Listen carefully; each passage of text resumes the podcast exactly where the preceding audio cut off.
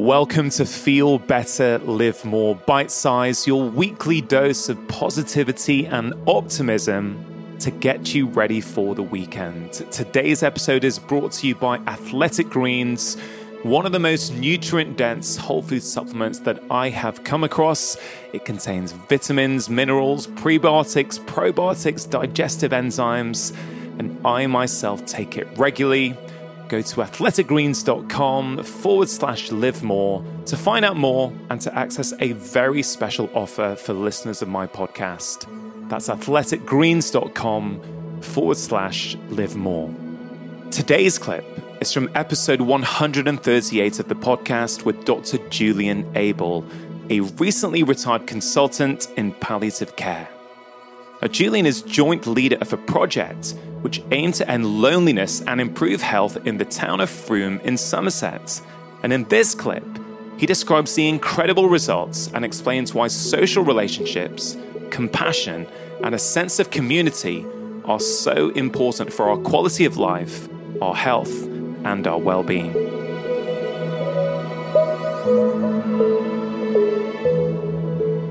What happened in Frome is remarkable. Maybe you could paint the picture for us. What was going on in Frome before? What did you and colleagues introduce?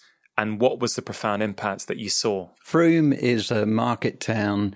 It's always had something of uh, an independent streak about it going back through the years. And there's a, an incredibly good natured, sensible, clear thinking GP called Dr. Helen Kingston. And uh, she understood that so much of what we do as doctors is not related to drug treatment and wanted people to feel supported by their community. So what she did is that she employed Jenny Hartnoll, who's got a background in community development. And Jenny started a community development program from within the medical center. It was really about bringing the community together and making use of the incredible wealth of resources that are present in every community. And then if people are feeling lonely or isolated, which is very, very common and not, and is worse in illness, in fact, then there's a way of connecting that community resource to what happens inside the medical practice. There's a, a lady called Kathy who, who was a businesswoman who got a very severe form of acute rheumatoid arthritis. And she didn't really know the people around her that, that well. And the rheumatoid arthritis actually put her in a wheelchair within the space of three weeks, and her, her, whole life was devastated. So she went to the doctor and said, Look, I need a sense of hope that this isn't my life from now on. And so the doctor said, uh, Okay, look, I'm going to get you to see a health connector. And so Rose, a health connector, went to see Kathy, and, and Kathy said, I need to meet some other people who are going through this because I need to know that I'm not stuck. And then she's connected to this incredible wealth of people of all the stuff that's going on in the community, whether it's talking cafes or whether it's a knitting group or an art group or a healthy walking group or whatever it is. And Kathy makes this journey from being somebody who was relatively isolated and focused to being somebody who is deeply engaged in the community. And she describes the outcome of it about how she has got friends for life and she knows that they are there for her and she is there for them and and her life is transformed not only does she regain her health she regains her happiness and that the the combination of the, the medical treatment of her disease with this wealth of support transforms her life. When you say she regains her health, right? So she gets tapped into that when she's been diagnosed, and I think you said she's in a wheelchair. So when you say she's regained her health, what what happens? Her pain and her mobility improve, and obviously some of that is related to um, treatment of her disease but her well-being improves, her sense of social connectedness, her sense of who's around her, who her friends are, her joy in life, her reason for living. Everything is transformed.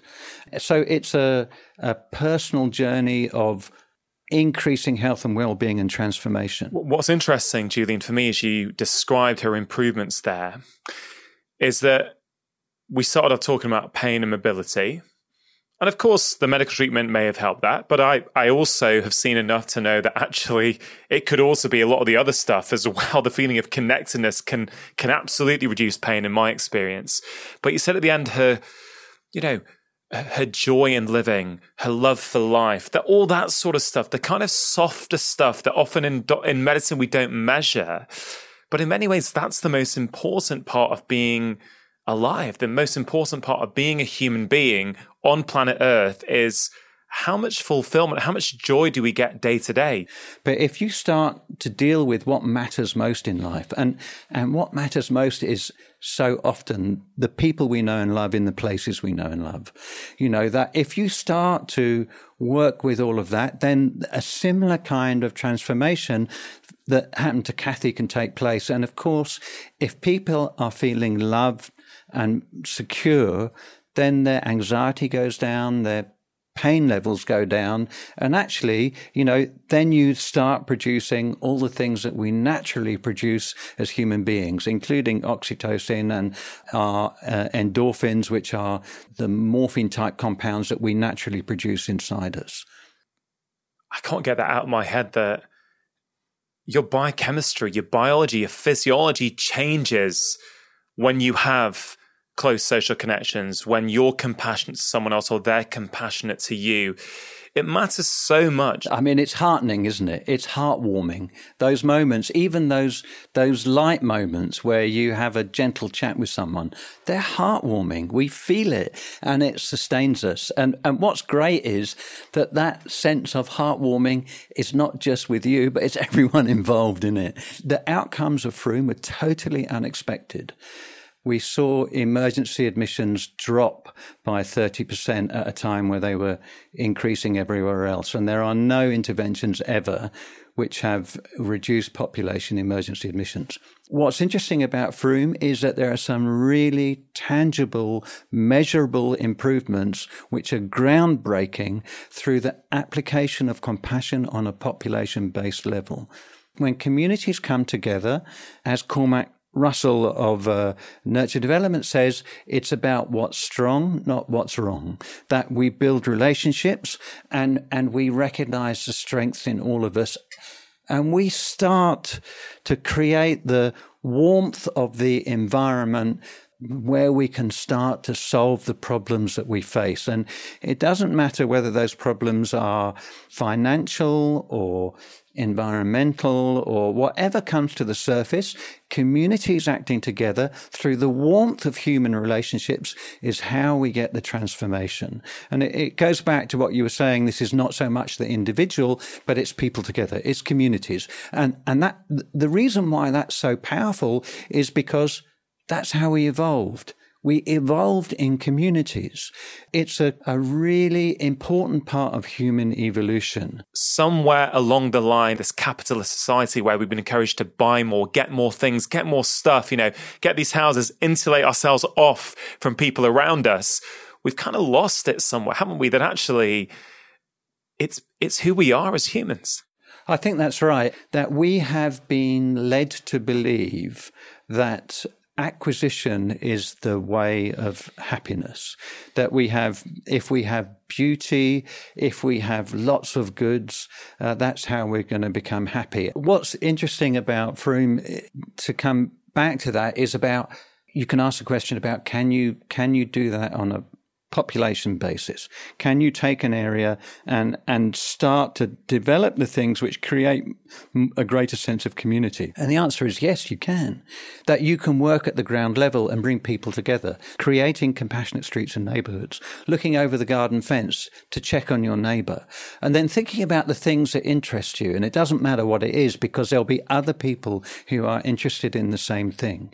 And I think when we we look around us that we can put our compassionate spectacles on and and see whether there's the presence or absence of compassion.